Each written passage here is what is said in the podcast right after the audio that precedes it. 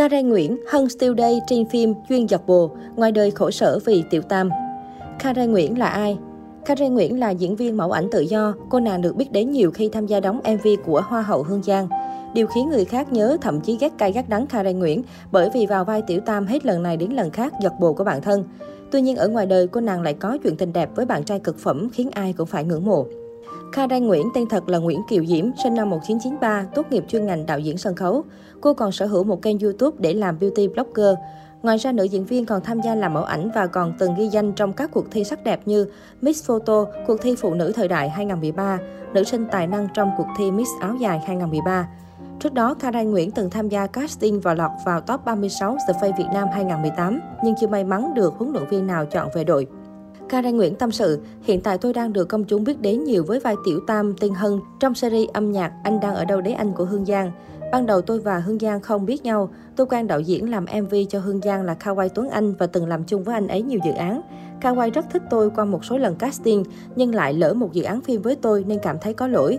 Từ đó Kawai mới giới thiệu tôi cho Hương Giang và được chị ấy gật đầu đồng ý. Tôi biết nhân vật của mình đang bị khán giả ghét, nhưng là một diễn viên, tôi không sợ khán giả sẽ định hình ở loại vai đó. Nếu nhân vật của mình đạt đến đỉnh điểm mà bị khán giả ghét như thế, chứng tỏ là tôi thành công. Họ ghét chứng tỏ họ nhớ tôi. Đã từng có thời gian dài tôi rất khó khăn vì không ai biết tới. Tôi không biết mình thiếu gì nữa. Nhưng đó là cơ hội để tôi có thêm nhiều cảm xúc hóa thân vào nhân vật một cách dễ dàng. Tôi hiểu được nỗi khổ của nhân vật vì mình cũng từng trải qua nó.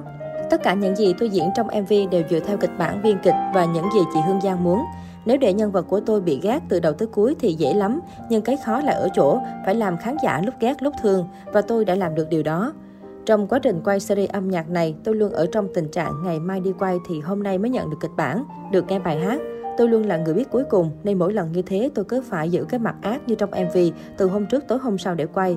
Tôi không biết vì sao đạo diễn lại đối xử như thế với mình.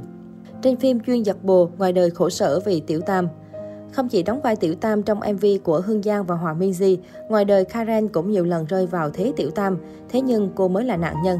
Karen bộc bạch, lúc đó tôi không biết gì hết. Tôi đến với anh ta khi cả hai đều không có ràng buộc nào. Sau khi biết anh ta đã có người yêu trước, tôi đã chia tay ngay lập tức.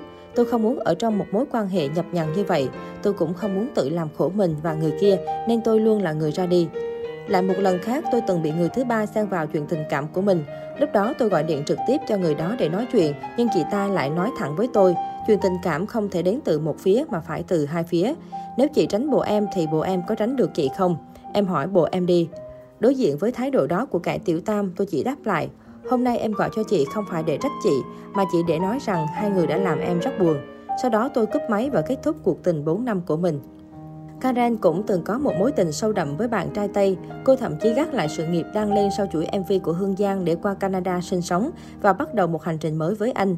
Cả hai dự tính sẽ kết hôn trong tháng 5 hoặc tháng 6 năm 2018. Trong khi mọi thứ đều yên ấm thì lúc cô về Việt Nam ăn Tết cũng là lúc anh ta gọi về nói lời chia tay vì muốn tập trung cho sự nghiệp. Mọi thứ diễn ra một cách bất ngờ và đầy thất vọng. Karen Nguyễn đã đặt câu hỏi tại sao rất nhiều để lý giải về hành động của bạn trai. Sau đó cô buộc phải chấp nhận sự thật, cố gắng đối mặt và vượt qua điều tồi tệ này.